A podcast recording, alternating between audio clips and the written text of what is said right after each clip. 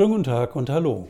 Der Krieg in Gaza und die Folgen, es ist ja, so scheint es, eine nicht enden wollende Geschichte. Und bevor wir da jetzt einsteigen, der folgende Hinweis.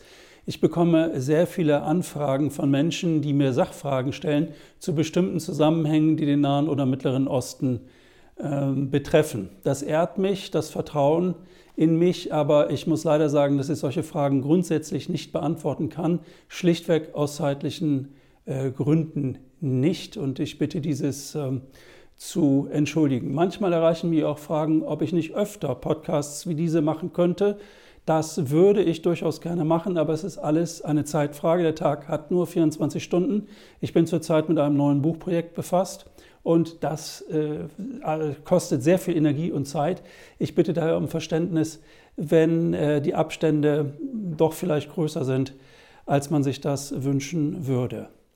Reden über den Krieg in und um Gaza, das ist gar nicht so einfach, vor allem nicht in Deutschland. Sie wissen, dass äh, schon äh, leichte Verfehlungen, Abweichungen vom offiziellen Diskurs, wenn ich sagen darf, äh, durchaus Konsequenzen haben können. Es ist nicht einfach, in Deutschland und nicht nur in Deutschland sich sachlich über das Thema Israel und Palästina auszutauschen. Die amerikanische Philosophin Judith Butler hat, wie ich meine, dieses Problem in einem Gespräch mit der Frankfurter Rundschau sehr schön auf den Punkt gebracht. Und ich zitiere mal aus diesem Interview, weil es wirklich ähm, den Kern des Problems trifft. Sie sagt, dass es äh, für viele Deutsche doch offenbar ein Reflex ist, wenn es um das Thema Israel geht. Man will das Land bedingungslos unterstützen aus Angst, dass jede Kritik an Israel als ein Zeichen von Antisemitismus gedeutet werden könnte. Es stellt sich also dann für viele hierzulande die Frage, wie positioniere ich ähm, für die eine oder die andere Seite? Wenn ich mich für die Palästinenser entscheide, dann ist man Antisemit. Wenn man sich für die andere Seite entscheidet, hat man sich dann erfolgreich gegen den Vorwurf des Antisemitismus verteidigt. Und sie merkt an, dass diese Form der Haltung nicht ausreichend ist, um dem Problem und dem Verständnis der Krise gerecht zu werden. Es ist sehr richtig, wie sie es formuliert, die an der israelischen Zivilbevölkerung begangenen Gräueltaten waren entsetzlich und können weder hingenommen noch rationalisiert werden. Aber wenn wir uns für die Gründe interessieren, warum es zu dieser Gewalt kam, sollten wir in der Lage sein, die Geschichte zu rekonstruieren, um sie besser zu verstehen. Historisch zu verstehen, warum es zu dieser Gewalt kam, ist nicht gleichbedeutend mit der Billigung von Gewalt. Eine Geschichte darzustellen und ein moralisches Urteil zu fällen, ist nicht dasselbe.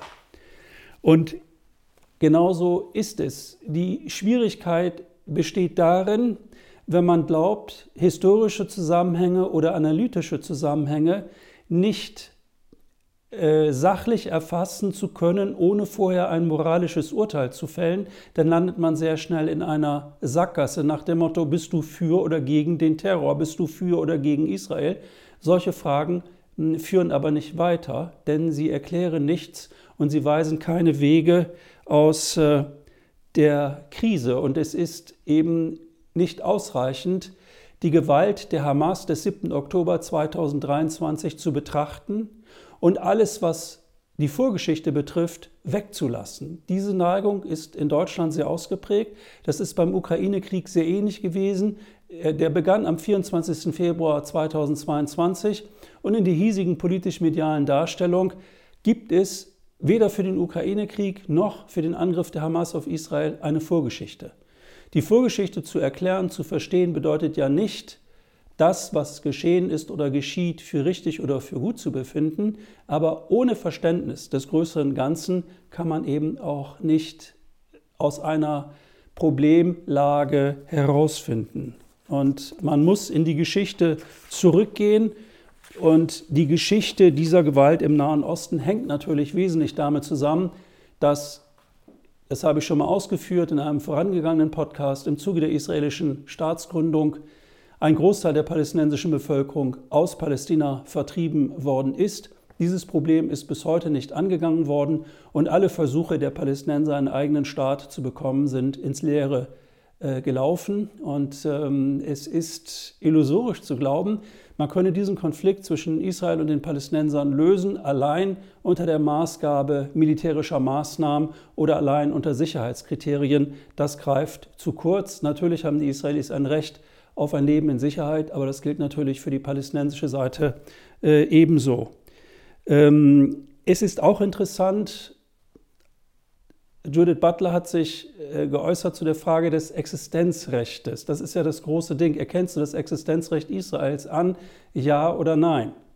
Und die Frage so zu stellen, ist natürlich völlig verkürzt. Wie sie sagt, das reicht nicht aus. Denn äh, wenn man zum Beispiel sagt, ich zitiere Judith Butler, Israel hat ein Existenzrecht und dann verteidigt man damit im Allgemeinen das Recht Israels, nicht gewaltsam zerstört zu werden. Das verstehe ich, sagt sie. Aber wenn wir über Staaten sprechen, fragen wir normalerweise nach ihrer Legitimation. Sie üben nicht wie menschliche Subjekte ein Existenzrecht aus. Staaten werden durch Prinzipien gegründet, die dann einer kritischen Reflexion unterzogen werden. Wenn wir die Frage ändern und fragen, in welcher Form ein Staat ein Existenzrecht hat, nähern wir uns der Behauptung, dass Staaten, die Minderheiten aus rassischen oder religiösen Gründen vertreiben und angreifen, sich der Frage nach der Legitimität stellen müssen.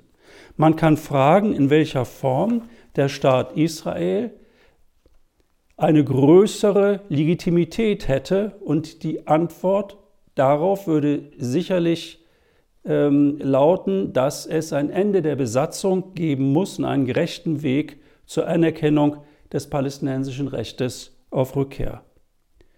Ich finde diese Gedanken sehr überlegenswert, vor allem weil sie einen Weg weist aus dem Dilemma, wie man es in Deutschland eben immer wieder feststellt, dass nicht analytisch gedacht wird oder in größeren Zusammenhängen, sondern wir eben einen sehr stark äh, moralisierenden Diskurs haben, der davon ausgeht, dass wir in Deutschland die richtige Lektion oder die richtigen Lektionen aus der jüngeren deutschen Geschichte gelernt hätten, indem wir vorbehaltlos alles, was Israel macht, für gut und richtig befinden.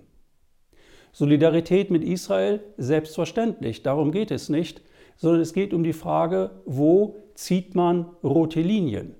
Ist das, was die Regierung Netanyahu veranstaltet, was sie macht im Gazastreifen, der Umstand, dass Ende Januar 24 etwa 25.000 Palästinenser zu Tode gekommen sind, davon 70 Prozent Frauen und Kinder, kann man das alles nur zur Kenntnis nehmen oder bedarf es nicht doch hier einer entsprechenden Abgrenzung von solchen Exzessen? Und das große Problem ist, dass diejenigen, die in der Politik oder in den Medien das Sagen haben, der Meinung sind, sie hätten die richtige Lektion aus der jüngeren deutschen Geschichte gelernt, indem sie ohne Wenn und Aber und vorbehaltlos sich hinter Israel stellen, egal was Israel macht oder nicht macht. Und das ist natürlich eine sehr problematische Vorgehensweise, denn im Zweifel macht man sich dann mitschuldig, wenn Dinge geschehen, die von einem größer werdenden Teil der Welt nicht mehr akzeptiert äh, werden. Und äh, es ist ja schon erstaunlich, dass ähm, äh, Südafrika Klage erhebt vor dem Internationalen Gerichtshof in Den Haag. Eine Genozidklage, die Südafrika erhebt, die natürlich in Deutschland sofort zurückgewiesen wird. Es sei absurd, Israel Genozid vorzuwerfen. Ich bin kein Jurist, ich kann nicht beurteilen, wie das Gericht in Den Haag äh, entscheiden wird. Ich wundere mich nur über die zügige Positionierung der Bundesregierung die ja mit einer solchen Haltung im Grunde genommen dem Staat Südafrika signalisiert, dass es überhaupt nicht in der Lage sei, ein solches Urteil zu fällen, überhaupt gar nicht berechtigt sei, dieses zu tun, das alles nur absurd wäre. Aber als absurd empfinden das viele Menschen im globalen Süden nicht, dass Südafrika diesen Weg geht. Und es ist auch interessant zu sehen, dass diese kritiklose Positionierung für Israel, Deutschland hat ja gesagt, man werde Israel vor dem Internationalen Gerichtshof in Den Haag unterstützen, was wiederum in Namibia, alles hängt mit allem zusammen, große Kritik ausgelöst hat, weil die dortige Regierung sagt, Deutschland hat einen Genozid verübt an den Menschen in Namibia zu Beginn des 20. Jahrhunderts, hat dann einen zweiten Genozid begangen im Zweiten Weltkrieg. Und insoweit sei es doch erstaunlich, dass sich äh, Deutschland nun ausgerechnet gegenüber Südafrika so abwehrend verhalte, anstatt erst einmal das Ergebnis abzuwarten. Das sind Hinweise, dass es doch rumort, dass, äh, sagen wir mal, in bestimmten Teilen des globalen Südens ein immer größer werdendes Unbehagen entsteht aufgrund der einseitigen Positionierung äh, Deutschlands, was dann perspektivisch natürlich auch in wirtschaftlicher Hinsicht negative Folgen haben kann. Im Dezember 2022 war Robert Habeck in Namibia, große Pläne, grüner Wasserstoff, Namibia soll liefern. Ja, wenn man aber natürlich ähm, in eine Situation gerät, wo man konkurriert mit anderen Staaten um dasselbe Produkt, das ein Land wie Namibia möglicherweise zu verkaufen hat, mag natürlich bei so manchem Verantwortlichen in Namibia der Eindruck entstehen, warum sollen wir eigentlich mit diesen Menschen da in Deutschland mit ihrer, ja, man könnte fast schon sagen, Arroganz, zumindest aus deren Sicht, warum sollen wir mit denen Geschäfte machen? Dann machen wir es doch lieber mit den Brasilianern oder den Chinesen oder mit wem auch immer. Die sind einfach ein bisschen pflegeleichter als die deutschen Gutmenschen, die glauben, alles äh, zu wissen.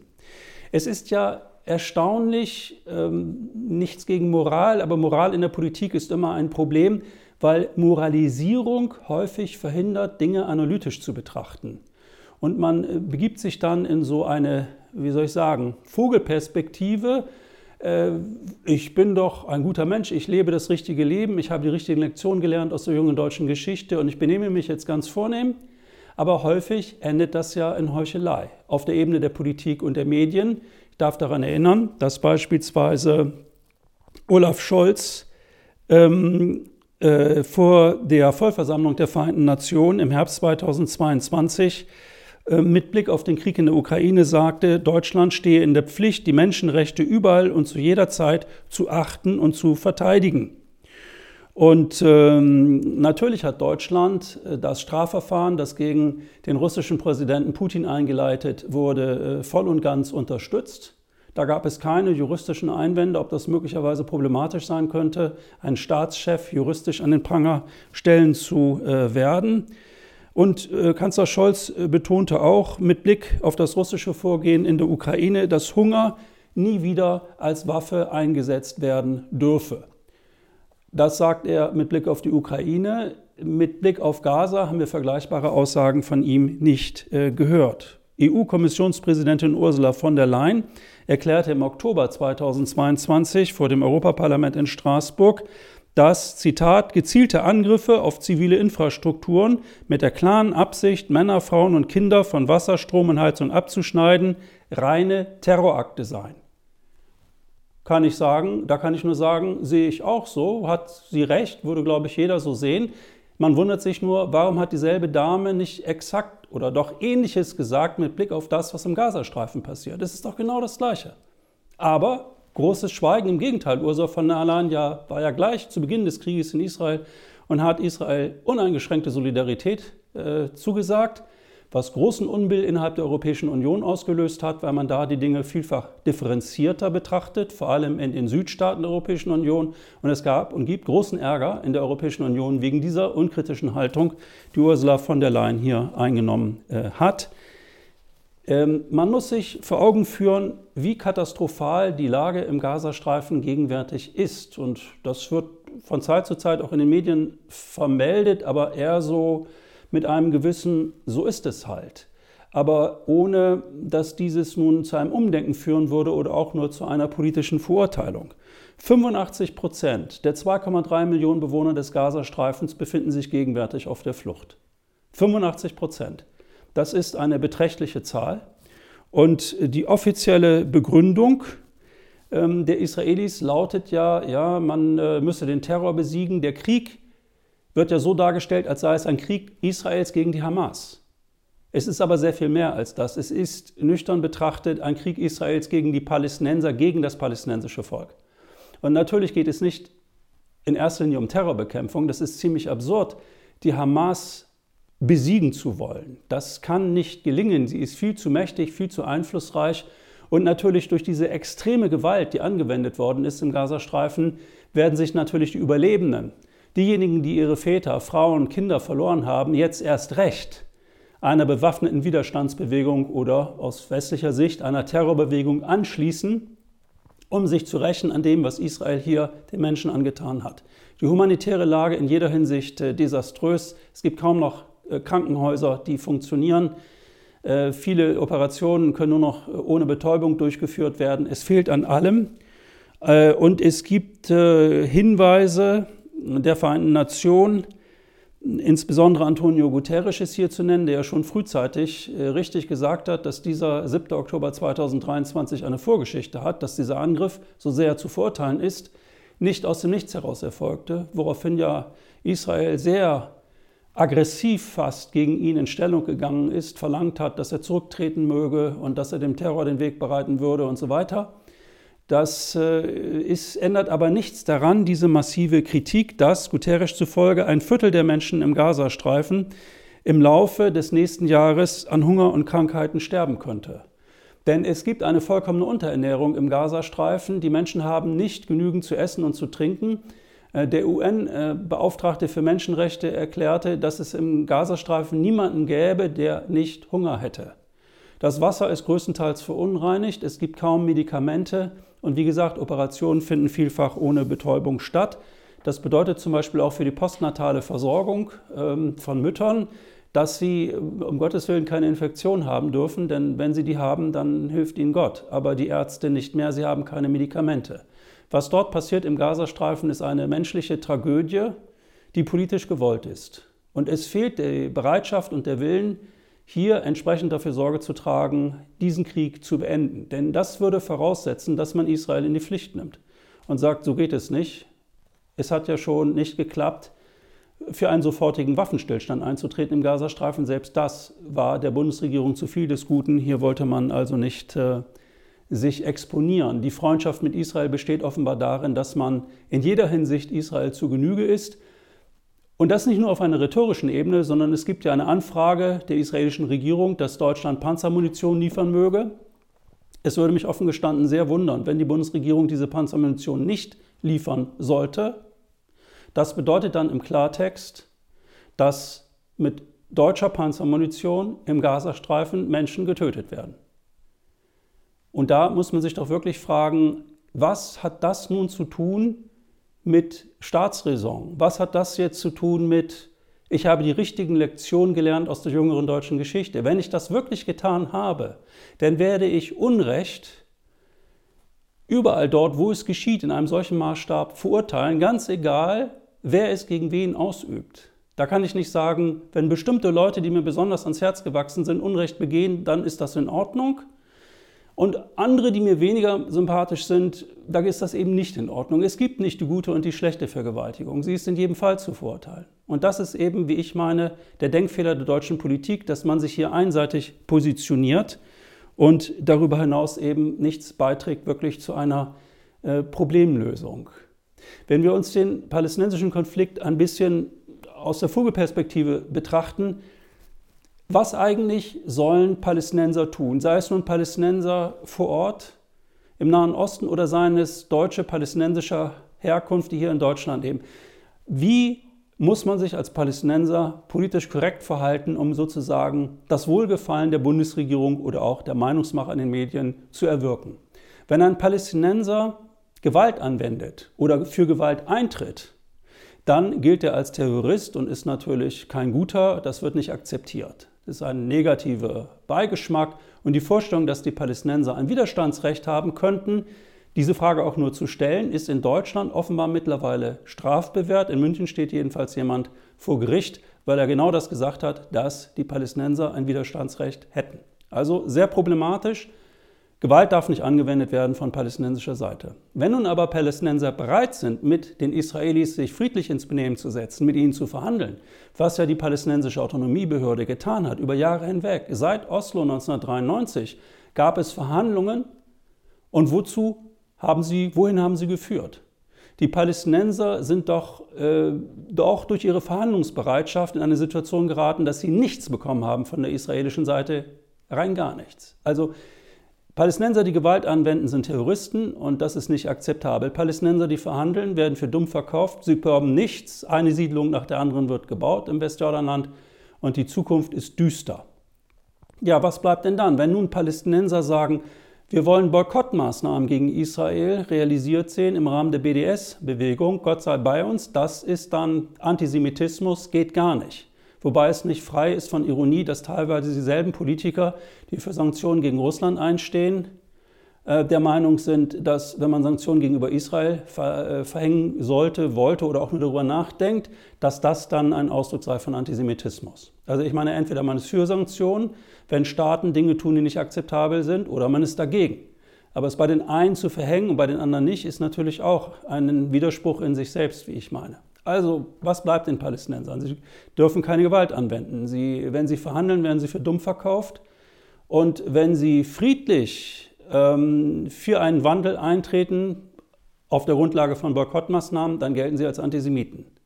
Manchmal habe ich das Gefühl, dass der politisch korrekte Palästinenser aus der Sicht hiesiger Meinungsmacher oder Entscheider so eine Art Onkel Tom 2.0 ist. Also ein sehr angepasster, dankbarer Mensch, der sozusagen vor seiner Hütte sitzt und sagt, es ist gut so, wie es ist und äh, ich werde in Demut mein Schicksal annehmen. Das wird aber nicht geschehen.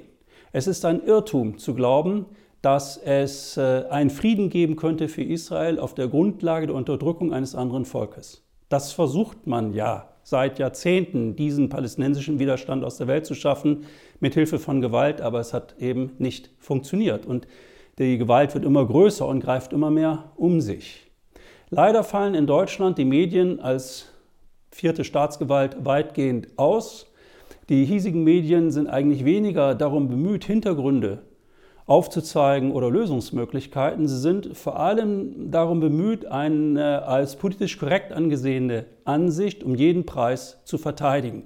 Es geht also weniger um Sachaufklärung, um Wahrheitssuche, sondern es geht darum, ein politisch korrektes Narrativ um jeden Preis zu verteidigen. Und das kann man in vielerlei Hinsicht beobachten. BBC zum Beispiel ist ein Sender, der sehr hintergründig und sachlich berichtet und Hamas grundsätzlich als Hamas bezeichnet. Nur mal dieses als Beispiel, während bei ARD und ZDF grundsätzlich Adjektive hinzukommen wie terroristische Hamas oder islamisch-fundamentalistische Hamas. Es ist immer Terror, Terror, Terror. Man kann das ja auch durchaus als solches bezeichnen, aber das hat unbedingt, nicht unbedingt, wie das Beispiel der BBC zeigt, äh, zu tun mit Sachlichkeit, sondern es ist eben ein bestimmtes Framing, es ist ein bestimmtes Nudging.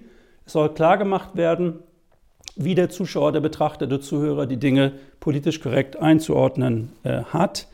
Es ist so, dass die israelische Kriegsführung im Gazastreifen jetzt schon zu den tödlichsten und zerstörerischsten der jüngeren Geschichte gehört. Die ähm, äh, sind dermaßen gewaltig, dass man äh, es kaum noch ertragen kann. Im Schnitt sterben am Tag 150 äh, Palästinenser im Gazastreifen. Äh, und die CNN berichtet, dass fast die Hälfte der Bomben, die Israels Armee über Gaza abwerfe, äh, sogenannte dumme, unpräzise Bomben sind mit einer großen Spreng- und Zerstörungskraft, die also blindwütig töten, könnte man sagen. Es wird immer gesagt, dass Israel einen Krieg führe gegen die Hamas und nur gegen die Hamas was angesichts der Todeszahlen fast schon absurd wirkt als Argument. Aber wenn man es mal ernst nimmt, diese israelische Behauptung, man wolle nur Krieg führen gegen die Hamas, dann stellt sich ja die Frage, warum der Norden des Gazastreifens mittlerweile so zerstört ist, dass er aussieht wie Dresden oder Hamburg nach dem Zweiten Weltkrieg. Das dauert ja Jahre, bis man das wieder aufbauen kann. Es geht nicht nur um die Bekämpfung des Terrors, sondern es geht im Prinzip darum, die Palästinenser idealerweise aus dem Gazastreifen in Richtung Sinai zu vertreiben. Das ist der Traum der Ultrarechten in Israel. Den werden sie gegenwärtig nicht verwirklichen können, aber die Zeit arbeitet für diese Leute, nicht gegen sie. Da muss man sich keine Illusionen machen. Wenn man den Vorwahlkampf verfolgt hat von Nick äh, Haley und von Ron DeSantis in Iowa, dann war es interessant, dort zu vernehmen, dass sie bei ihrem Vorwahlkampf beide der Meinung waren, dass es schon völlig in Ordnung ist, wenn man die Palästinenser vorübergehend, wie es hieß, in Richtung Sinai verschiebt. Da bekommt man eine ungefähre Vorstellung davon, wie die Diskussion in den USA schon läuft und was die Palästinenser erwartet, sollte Donald Trump erneut zum Präsidenten der USA gewählt werden. Natürlich werden am Ende die Palästinenser zumindest zu einem Teil in Richtung Gaza, in Richtung Sinai vertrieben werden. Zumindest wird man das versuchen. Und es gibt jetzt schon großen Druck auf die arabischen Regierungen, insbesondere in Ägypten und Jordanien, eine möglichst große Zahl von Palästinensern aufzunehmen. Und dieser Druck wird zunehmen im Laufe der, letzten, im Laufe der nächsten Jahre. Und wenn man sich auskennt mit der Geschichte Israels, dann weiß man, dass die israelische Seite eigentlich immer ihre Vorstellungen mit Blick auf die Palästinenser durchzusetzen vermochte.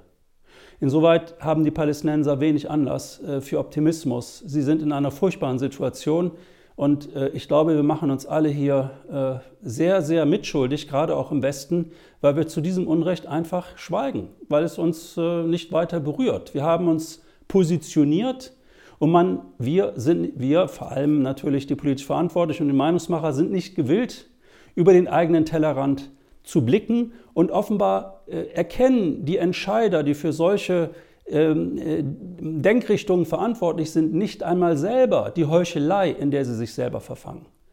Was soll man denn machen als Deutscher mit palästinensischen, arabischen, muslimischen Wurzeln? Womit soll ich mich denn identifizieren? Mit welcher Partei, mit welchen Politikern, mit welchen Ideen?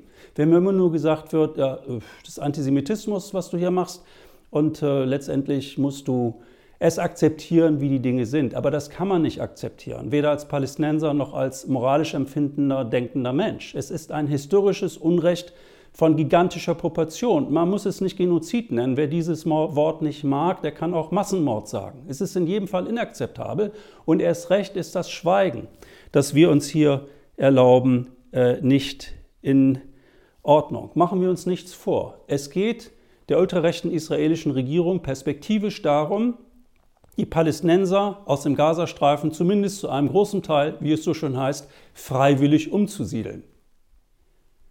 Wir empören uns völlig zu Recht über Ultrarechte hier in Deutschland, die den Begriff Remigration verwenden. Unwort des Jahres. Aber ist denn eine freiwillige Umsiedlung weniger zynisch als der Begriff Remigration? Man könnte doch mal in diesen Zusammenhängen anfangen äh, zu denken. Man kann unterschiedlicher Meinung sein über, eigene, über einzelne Formulierungen, aber dass dieses Unrecht nicht in Ordnung geht, ist auch völlig offenkundig. Und neulich hörte ich im Radio ein Interview mit einem CDU-Politiker, der erstmals auch laut darüber anfängt nachzudenken, dass doch die Palästinenser vorübergehend in den Sinai gehen könnten, zumindest Teile von ihnen. Und da um diese Palästinenser müssten sich dann natürlich die Araber kümmern. Das sind ja ihre Brüder schließlich. Wenn man sowas hört, dann denkt man sich, ähm, das ist schon erstaunlich, diese Fähigkeit, Realität so weit auszublenden, dass nur noch Ideologie übrig bleibt. Und das ist kein guter äh, Ansatz. Ähm, wir wissen nicht, wie der Prozess ausgeht der Südafrikaner, die's, das sie angestrengt haben äh, in, äh, in Den Haag. Aber auf jeden Fall ist klar, dass weite Teile des globalen Südens mit dieser Haltung des Westens nicht einverstanden sind. Ich würde sogar denken, dass im Grunde genommen dieses Verfahren, das Südafrika hier angestrengt hat, auch eine Abrechnung ist mit der Heuchelei des Westens. Denn der globale Süden kennt doch die hiesige Argumentation, man stehe für Freiheit, Demokratie und Menschenrechte. Und was ist dann wirklich das, was westliche Politik ausmacht im Süden? Ähm, dieser Welt, angefangen mit dem Kolonialismus, Imperialismus bis in die Gegenwart hinein, ein großes Unrecht und immer ein Messen mit zweierlei Maß. Es gibt die einen Täter, dem man, an, dem man alles nachsieht und andere, bei denen man ähm, ja, äh, dann kritischer wird. Aber man ist nur dort kritisch, wo es geopolitische Rivalen betrifft.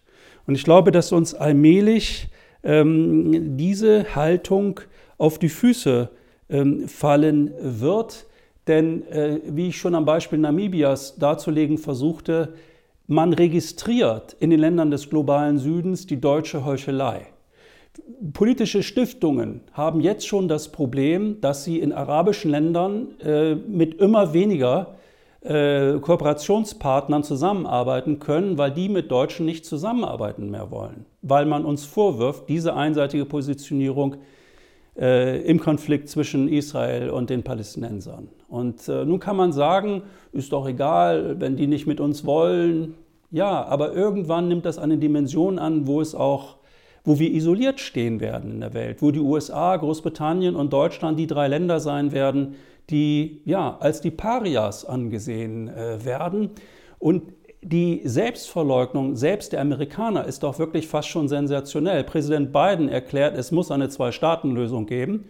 Und der israelische Premier Netanyahu sagt, nein, die wird es nicht geben. Es gibt keinen palästinensischen Staat. Ja, wir werden alles unter Kontrolle behalten, offiziell natürlich aus Sicherheitsgründen, aber de facto geht es natürlich darum, Haaretz Shelanu, das gesamte Land zwischen Mittelmeer und Jordanfluss gehört uns. Die Palästinenser sind eine Surplus Population, eine überschüssige Bevölkerung und die müssen irgendwie weg. Wie, das weiß man im Augenblick noch nicht, aber ich bin mir sicher, dass hinter den Kulissen die Politik in eine entsprechende Richtung gehen wird. Am Ende werden die Israelis dieses ihr Ziel erreichen. Daran habe ich nicht die, geringste, die geringsten Zweifel. Dass uns diese deutsche Haltung auf die Füße fällt, kann man auch daran ermessen, dass seit kurzem eine Bewegung an Fahrt aufnimmt unter dem Label Strike Germany.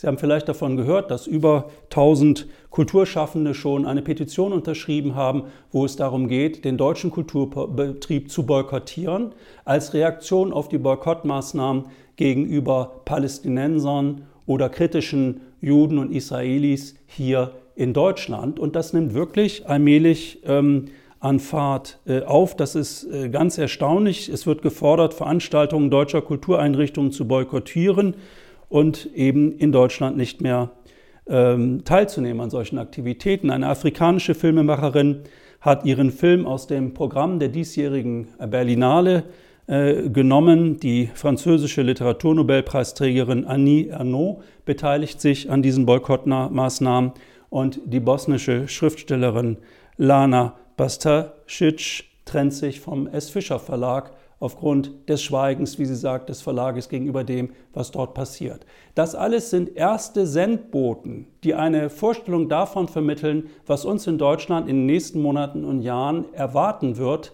angesichts unserer einseitigen Positionierung.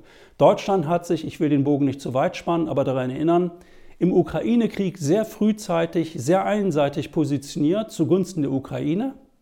Man hätte natürlich auch rein theoretisch eine diplomatische Position einnehmen können. Man hätte können, versuchen können zu vermitteln, den Krieg so schnell wie möglich zu beenden. Nein, Deutschland nicht. Ganz klare Positionierung.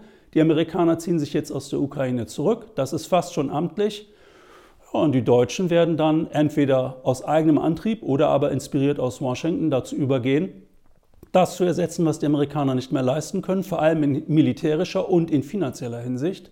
Das blutet die hiesige Volkswirtschaft weiter aus. Die Vorstellung, dass man auch mal mit Diplomatie arbeiten könnte, dass man sich an Egon Bahr erinnern könnte oder an Willy Brandt, die eine ganz andere Politik gemacht haben, als es gegenwärtig von unseren politischen Amateuren in Berlin getätigt wird, das ist noch nicht angekommen. Und die Positionierung in der Causa Ukraine war schon eine sehr problematische, die uns im wahrsten Sinne des Wortes teuer zu stehen kommt. Aber in Israel erleben wir dasselbe noch einmal. Auch das wird uns teuer zu stehen kommen, vor allem in politischer Hinsicht. Wir isolieren uns in der Welt. Und wenn tatsächlich Ende des Jahres Präsident Trump oder wenn Trump der neue Präsident werden sollte, was für außenpolitische Handelsoptionen hat eigentlich Deutschland noch? Ja, mit Russland wollen wir nicht, mit China wollen wir nicht. Und wenn Trump uns dann erklärt, dass wir entweder mit den USA Handel treiben dürfen oder aber mit China, beides zusammen gehe nicht oder nur mit Sonderzellen verbunden, Sonderzöllen verbunden, dann wird es richtig Spannung, dann wird es richtig spannend werden, was unsere ähm, naja, äh, Führungsmannschaft in Berlin dann alles äh, bewerkstelligen wird. Und während die Krisen immer größer werden, leistet Deutschland, leistet die Europäische Union relativ wenig zur Deeskalation. Wir erleben doch gerade, dass der Gaza-Krieg immer internationaler wird. Vor allem ausgelöst dadurch, dass nunmehr die Houthis in äh, Jemen anfangen oder angefangen haben, seit einigen Wochen Schiffe zu beschießen als Reaktion darauf haben die Amerikaner ihrerseits angefangen, gemeinsam mit ihren britischen Verbündeten, andere werden hinzukommen, ihrerseits Houthi-Positionen im Jemen zu beschießen. Und das ist eine sehr interessante Entwicklung in zweierlei Hinsicht, will ich kurz darlegen.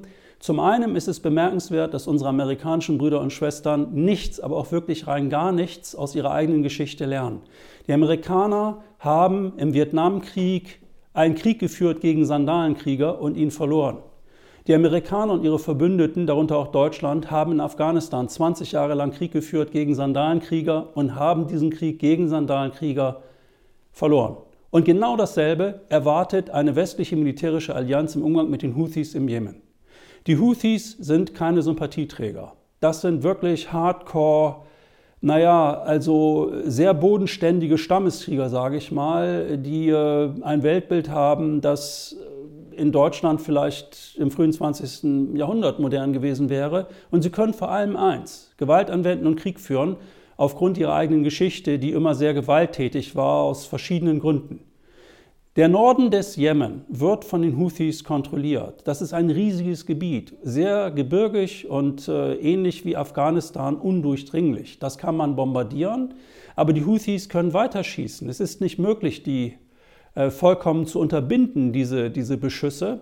Und das Ergebnis ist, dass äh, natürlich die Preise für die internationale Wirtschaft immer mehr nach oben schießen, die Versicherungsprämien steigen für die Schiffe, die vielfach nicht mehr diese Route durchs Rote Meer nehmen, sondern ums Kap äh, der guten Hoffnung ne, oder Kap im Süden Afrikas rumfahren.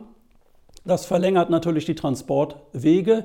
Es kostete bis zum Beginn dieser Krise 1200 Euro, um einen Container zu mieten, zum Beispiel für die Strecke von China nach Deutschland. Mittlerweile liegen die Preise bei 4.000 bis 5.000 Euro pro Container.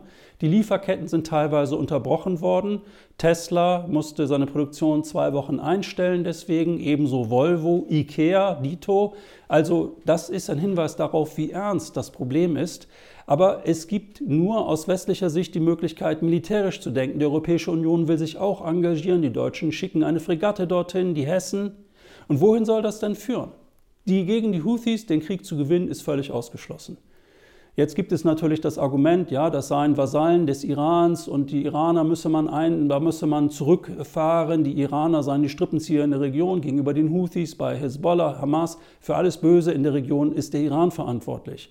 Und natürlich gibt es viel zu kritisieren an der iranischen Politik, aber es ist zu einfach zu sagen, das seien die Bösen, die die Strippen ziehen. Die Houthis sind eine autochtone Bewegung im Jemen und die Hamas und die Hezbollah sind beide, das muss man mal klar und deutlich sagen, weil es gibt immer so, ja, der Iran würde die steuern und lenken. Nein, es sind Bewegungen, die verwurzelt sind in ihrer jeweils eigenen Bevölkerung, bei den Palästinensern wie auch bei den Libanesen. Und beide, die Hamas wie auch die Hezbollah, sind beide entstanden als Reaktion auf israelische Besatzung. Das ist den meisten nicht bewusst und das wird natürlich auch nicht in den Vordergrund gerückt, weil es ist natürlich vom Narrativ her, vom Gut-Böse-Schema her besser zu sagen, der Iran, der Iran, der Iran. Aber auch der Iran hat natürlich aus seiner Sicht legitime Sicherheitsinteressen, die wir hier im Westen nicht ähm, beruhigen mögen. Wie brandgefährlich die Reaktion, die Situation im Nahen Osten ist, kann man daran ermessen, dass Gad Eisenkot ein Minister und vormals äh, führender General in Israel erklärt hat, dass Netanyahu am 7. Oktober, also an dem Tag, als die Hamas Israel angegriffen hat, um ein Haar die Hezbollah im Libanon angegriffen hätte. Und nur die Intervention des Militärs hat dazu geführt, dass man von diesem Plan Absicht Abs ähm, Distanz genommen hat. Offenbar hat Netanyahu die Vorstellung, äh, jetzt einmal aufzuräumen mit der Hamas, mit der Hezbollah und mit dem Iran. Ja, dann fliegt aber die Region in die Luft. Also den Iran anzugreifen, das wäre tollkühn.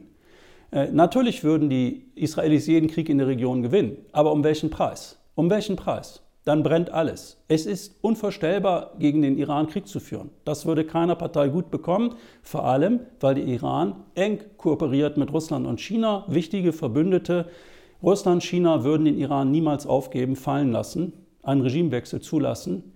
Insoweit ist die Lage brandgefährlich. Wir haben immer wieder gehört, man darf dem Iran keine Atombomben gewähren, fanatische Mullahs darf nicht sein. Finde ich auch richtig. Noch besser wäre es, man hätte die gesamte Region atomwaffenfrei gestaltet, dann hätte man aber auch das israelische Arsenal darüber reden müssen, über die israelischen Atomwaffen. Das ist natürlich ein Tabu im Westen.